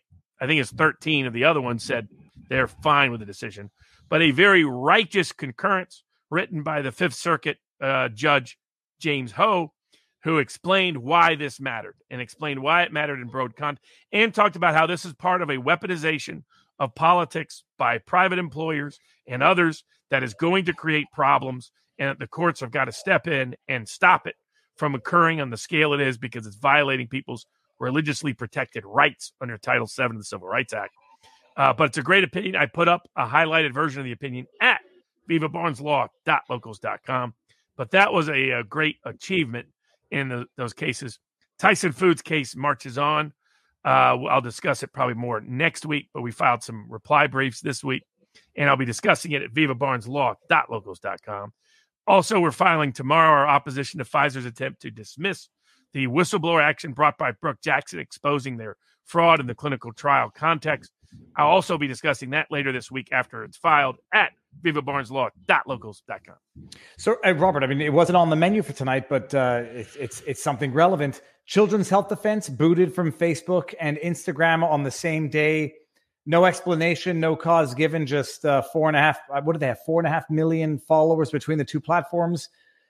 Done and done. Do they uh, any recourse? Are they thinking well, about? Uh... They like Alex Berenson is going around pretending he invented the wheel with the idea of suing the government over collusion because the uh, only discovery he has revealed from the Twitter case is a Slack discourse. These people never, uh, these government people and other people always forget, you know, never in writing, always in cash. But the uh, disclosing that the Biden administration was demanding that Twitter take down Alex Berenson. So he's talking about filing a collusion lawsuit, First Amendment violation lawsuit but his suit only has any chance at all if Robert Kennedy wins his children's health defense suit against Facebook and Instagram uh, that is currently pending and the other government actors based on detailed evidence of government collusion. So the fact that Facebook and Instagram is escalating against Robert Kennedy, against children's health defense, is further testament that they're willing to do whatever the government asks them to do in this context. The key is does the Ninth Circuit step up to the plate and issue meaningful remedy? If not, nobody else has a chance in the Ninth Circuit. And it most likely would have to go to the U.S. Supreme Court because Kennedy's case is, again, the tip of the spear. But it's due to the success of children's health defense and the success of Robert Kennedy that they are having to resort to these extreme measurements because people are seeing everywhere what Steve Kirsch documented and detailed his Vaccine Safety Research Foundation has been shut down from. And by the way, Kirsch has spent most of his life as a liberal Democrat, big donor, right? Mean, that's who he is. That's who they're going after. Robert Kennedy, the most famous son of the most famous Democratic political family in America. That's who they're going after. Uh, it, it, it, tells you just how uh, nuts the, the, this sort of gatekeeping censorship collusion is. Um, but you know we'll see how it ultimately unfolds in that capacity of trying to weaponize the legal system one of the great threats is the 87,000 IRS agents that are about to be unleashed on the American people. But a big, big ruling came down this week that dramatically reshapes the IRS's power to do what they're used to doing. Go with that one right now, Robert, and then we're going to get into. Um, well, there's a couple of schmortion cases that we should get into, but so what's what's the dealio in terms of reining in a potentially weaponized and armed IRS uh, entity, a body. So the IRS for a long time has used uh, various what they call John Doe summonses. Those are summonses that go to third parties, banks, other record keeping entities. And they often get a bunch of records that concern you as an ordinary person, but you never find out. Under the under the law, you're entitled to bring if they uh, summons, issue an administrative summons to various third party entities. This is not a judicially approved process, it's an administrative summons issued by just some uh, IRS agent. And what happens is banks and third party record keepers turn it over all the time. What's supposed to happen is supposed to notify you that the target of your information is being sought. And you have a right to go to court and bring a petition to quash the summons uh, on whether it's bad faith or a range of other grounds. They've been circumventing that with John Doe summonses because then you don't get noticed because they don't disclose who it is they're after. It's just a massive fishing expedition.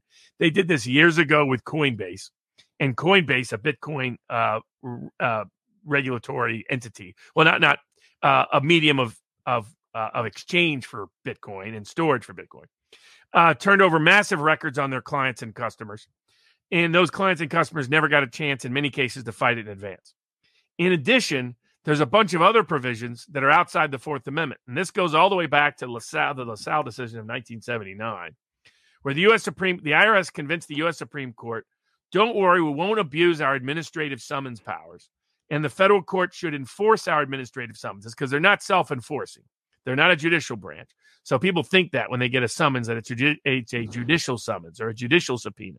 It's not. With these IRS summonses are just administrative summonses that, that haven't met any meaningful legal process. Supposed to have all these internal rules. They don't enforce them at all. Often issued on bogus grounds and in questionable ways to targets that shouldn't be uh, under scrutiny at all. Um, that they get around it in the in, in, uh, during the stage because they said, "Don't worry, we will never mix our civil and criminal divisions. We won't be running disguised grand juries and civil cases, what they call eggshell audits. We won't do any of that." They've been doing it all the time. They have these fraud technical advisors that intermediate between the two that run disguised criminal cases as civil cases, and the federal courts have done a lousy job of enforcing their violation of these principles. They also use something called the Anti Injunction Act to get around a lot of other things that they do illegally and seizing people's information in violation of either First or Fourth Amendment rights or remedies, or maybe in some context or in some cases, Fifth Amendment due process issues. The Anti Injunction Act was designed so that federal courts would not get in the middle of us actually assessing the tax or collecting the tax. So if there's a lien, if there's a levy, if there's a notice that you owe a certain amount of money, that you have to go through the IRS's internal procedures to get resolution. You couldn't go to court to get it. It's even worse in some states, by the way. Like take California. California can go and steal your money out of your bank account, claiming you owe money, even though you've never had an opportunity to dispute whether you owe the money at all or whether that money is related to actually you or not. They require you to pay the money, and then you can file suit for refund afterwards, or they get to seize it, and then you can complain after the fact, uh, and that can take years to go. So in the federal system, it's at least not that bad. But basically, they could they, what they were doing is anytime they were seizing information, they would say, "Oh, this is part of our assessment task. This is part of our collection task." So magically, they're outside the First and Fourth Amendments. Uh, a lot of us have been saying for years that's nonsense. That assessment is just, hey, you owe a bill. Collection is just a lien or levy. Period. Anything else information gathering. Doesn't matter if the purpose is assessment. Doesn't matter if the purpose is collection. Is governed by the first fourth and fifth and sixth amendments as may be applicable. But particularly the fourth amendment. So somebody brought suit.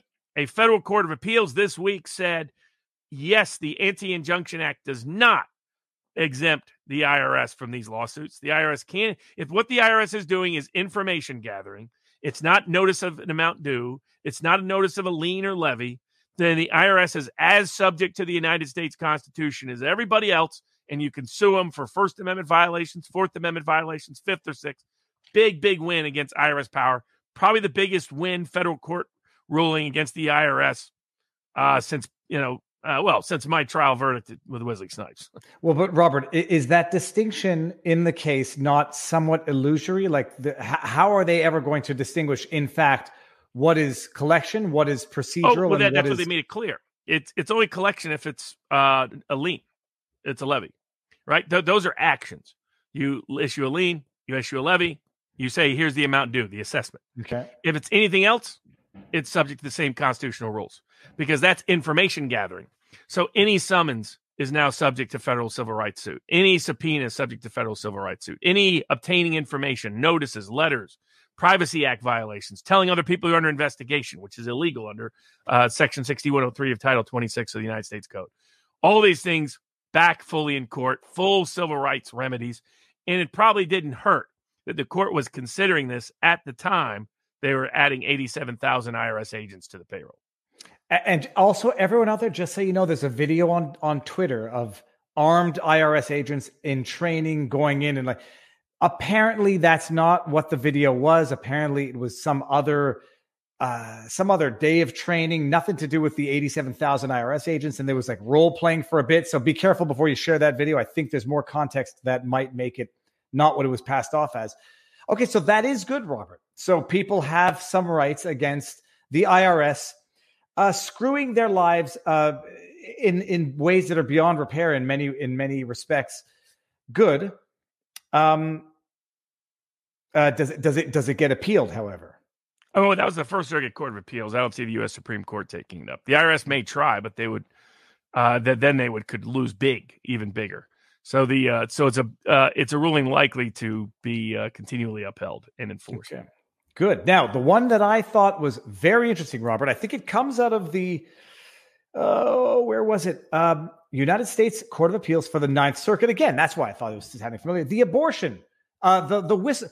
I'm not. I, I, I want to say whistleblower because it sounds like whistleblowing. It sounds like undercover investigative journalism, and I don't understand how the decision got to where it was. It's an older case about, uh, I guess, uh, not abortion activists, was, but yeah, well, exposing the Planned Parenthood. yeah, that's it. But what do they call it? It's, it's pro-life activists Right. had set up a booth, set up a shell corporation, got into this conference where Planned Parenthood talks, gives it gives a private conference to however many thousands of attendees, but they make them all sign NDAs, contracts that you're not going to record, you're not going to disclose, you can't share the information. It's almost like going to a Hillary Clinton fundraiser on Wall Street. You can go in, you just can't repeat it ever again, and she sure as hell is not giving you the transcript of her speech. So they sign NDAs. They go. You can't record. You can't share. Part. You know. Otherwise, diffuse. Yada yada. It's an undercover operation. Apparently, they're not journalists. They're not. Uh. You know. They're not Well, even. They're not even. I mean, they they were actually journalists. They just said it doesn't matter. Okay. All right. So they record. They then publish the videos that they obtained in this sting operation. They, they incorporated a shell corporation, posed as some agents to say, "We want to go in here and offer our services. Let's see what you have to say." They got an injunction, uh, that, let's say Planned Parenthood entity, to prevent the dissemination of these undercover recordings, and they won. And then, from what I understand, if I understand the procedural posture, they uh, another they, they republished some of the video in order to counter some of the criminal accusations they were they were facing. And then they were found to be in contempt of court for violating the court order injunction not to publish or otherwise disseminate the videos. And it was upheld by the ninth circuit. I, I think it- i I screw Unpublished anything up? opinion. And basically, they said you can contract away your First Amendment rights of freedom of press, and so as long as there's some sort of contract in place, you can't whistleblow on what you see or witness. uh, Okay. which is contrary to a bunch of other law. That's why it's an unpublished short decision because they don't want anybody re-reviewing it. They know they're just the, the law. They're they're just making up the law at this point, and it's because they're politically prejudiced. I mean, the, the district court judge who presided over this was in crazily prejudiced uh, against them. This was, by the way, this was the people who uncovered that Planned Parenthood and other related groups were selling baby parts and other things like this. For a long time, the media was allowed to lie about their reports saying, oh, they didn't prove that. That's just fake news. Why? Because a federal judge was preventing them from publishing the evidence that proved it. That's what was going on. So the uh, there's Orange County. Other people followed up on that. It is not meaningfully in controversy that abortionists have been involved in the illicit sale of baby parts, and it has been going on for decades. And, they wanted to cover it up. Federal courts helped them cover it up by suppressing, doing prior restraint, which you know it's not supposed to ever happen. Uh, a trial proceeding that was not an impartial proceeding. And there, and by the way, the individual involved, the undercover Project Veritas style reporter who detailed this, very Upton Sinclair going into the heart of the jungle. It turns out the only mistake those big meat factories made was not having Upton Sinclair sign an NDA. If I he didn't sign an NDA, oh, you would have never found out what was going on in those factories. They- Almost they- every company requires NDAs. This would preclude anybody from ever publishing whistleblower information. It is a ridiculous ruling by the Ninth Circuit, meant because it's politics. If their politics was different, I mean, animal slaughterhouse videos have come out about this kind of stuff all the time. They almost all sign some version of NDAs. No court has said that that's con- that that's uh, NDA is enforceable in that context because of the right of the freedom of the press, because of the right of whistleblowing, and so they compl- in California has robust whistleblowing defenses. They just Oh. won't apply them if you're pro-life. They're still trying to put this guy in prison. He faces criminal prosecution in the fall. Criminal Robert, trial, a trial on his case. So I, I brought up two chats. One of them was the meme. Alex Jones was right because he talked about this. Uh, the other one was I saw the footage. And Robert, now now I think I'm recalling this. Some of this footage was very late term uh, procedures. Uh, some some babies still in in the em, uh, is it called the embryonic sac? I believe. Yeah. Like that late development. It was and for disturbing video footage. it was I, I forget chat, who was it that shared it on Twitter? She's an activist in the industry. I, I forget her name, but someone's going to know faster than me. And for anybody out there who thinks Robert's being hyperbolic that they sell tissue, not this was one of my black, genuine black pill moments. Not just that they sell the tissue. I never even knew there was a market for this, but the market has parabolic curves in terms of pricing depending on the lateness of the development of the tissue. If I'm speaking in in code, shocking stuff out of nightmares. Like people might know the movie The Serbian film and think like that's over the top horror. Reality is worse than man's worst nightmares.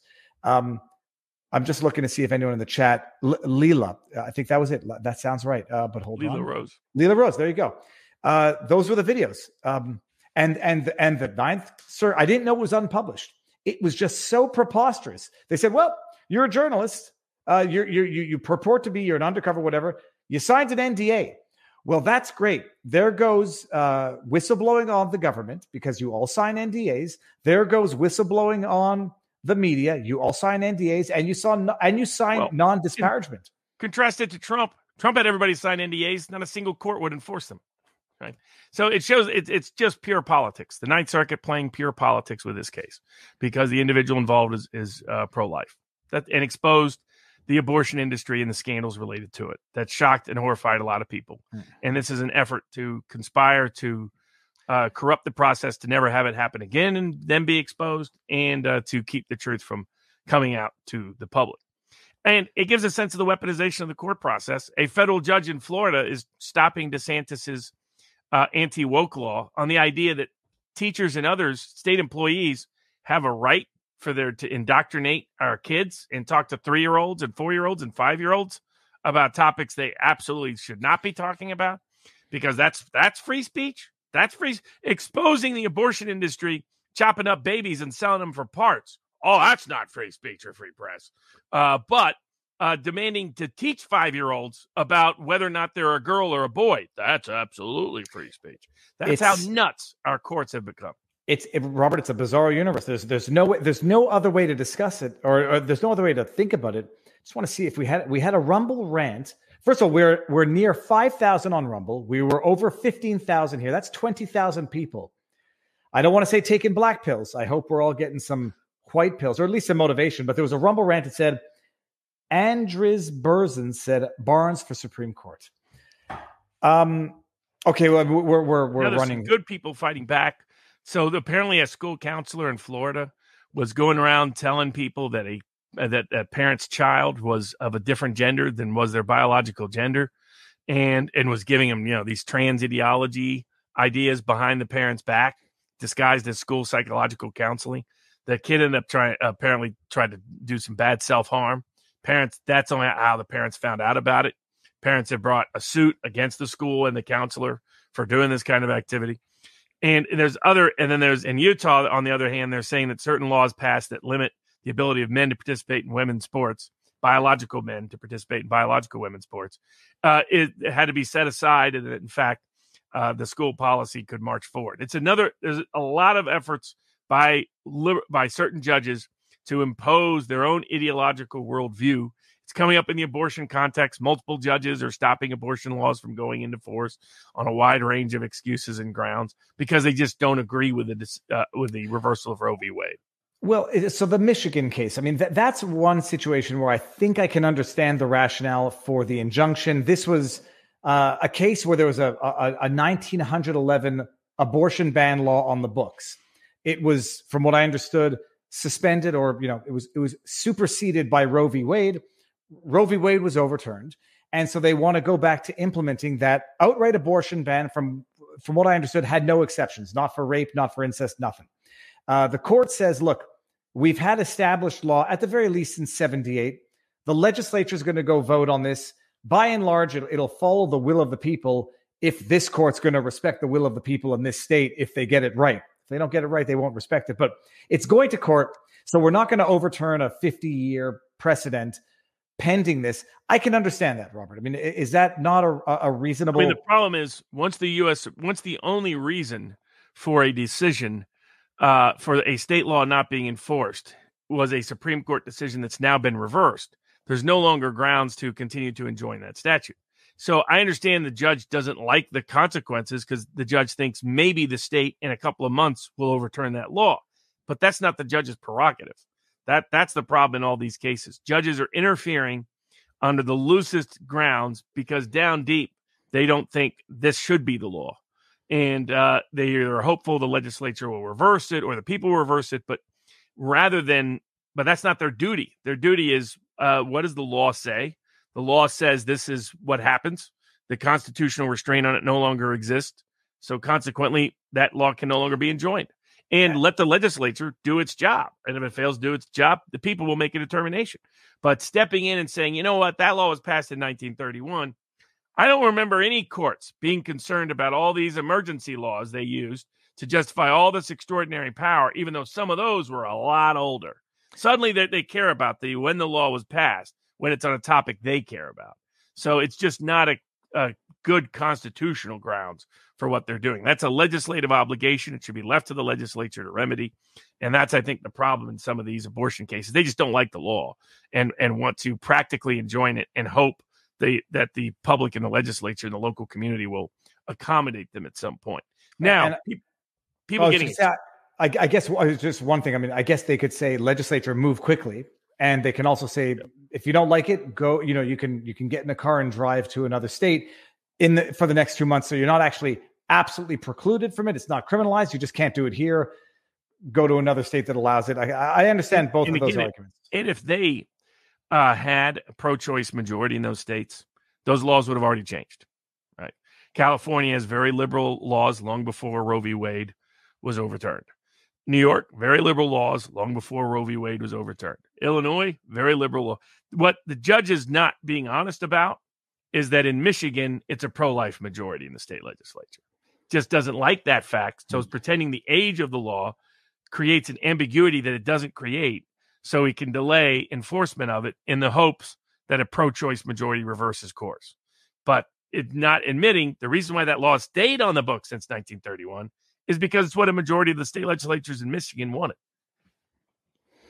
Uh, Robert, I'm, I'm just going to do this real quick and hope that this doesn't get our entire stream stream copy claimed. Someone had asked, "What's the duty about?"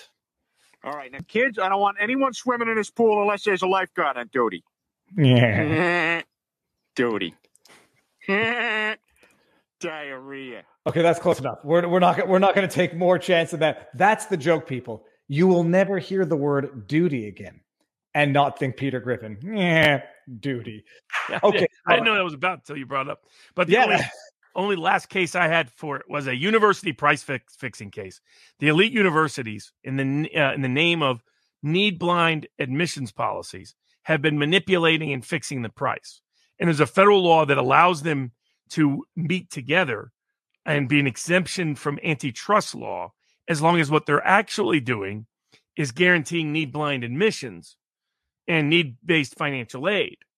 They were using that as a guise to continue to discriminate against people still based on need and to fix the price of tuition to coordinate amongst them so they would not be competitive either with prices for tuition or competitive in reaching out to need based financial aid students while continuing to discriminate in favor of wealthy parents who could make big donations to the school, which violates the very exception that would allow them to have even met in the first place.